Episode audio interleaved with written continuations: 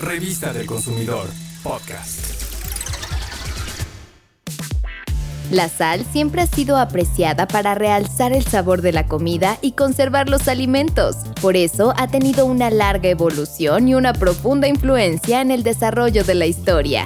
Un ejemplo de ello es la palabra salario, pues en la época del Imperio Romano, la sal se utilizaba como pago a los soldados vigilantes de la Vía Salaria, que era el camino por el que se llevaba la sal de las salitreras de Ostia hacia Roma.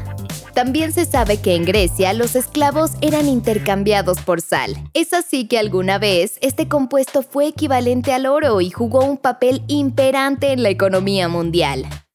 Recordemos que la sal se compone de dos elementos, cloruro y sodio, y ambas sustancias ayudan en el adecuado desempeño de músculos y nervios. Facilitan la absorción de nutrimentos como la glucosa y los aminoácidos. Contribuyen a regular la presión arterial y a equilibrar los líquidos en nuestro cuerpo, lo que evita la deshidratación o sobrehidratación.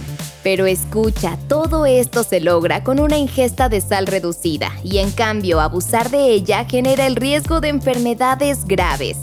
Por eso no basta con retirar el salero de la mesa, debemos ser críticos en la selección de nuestros alimentos y revisar la etiqueta de los productos procesados. Toma en cuenta los sellos de exceso en algún ingrediente como el sodio. Estos existen porque es nuestro derecho saber qué contienen los alimentos y poder decidir. Revista del Consumidor, podcast.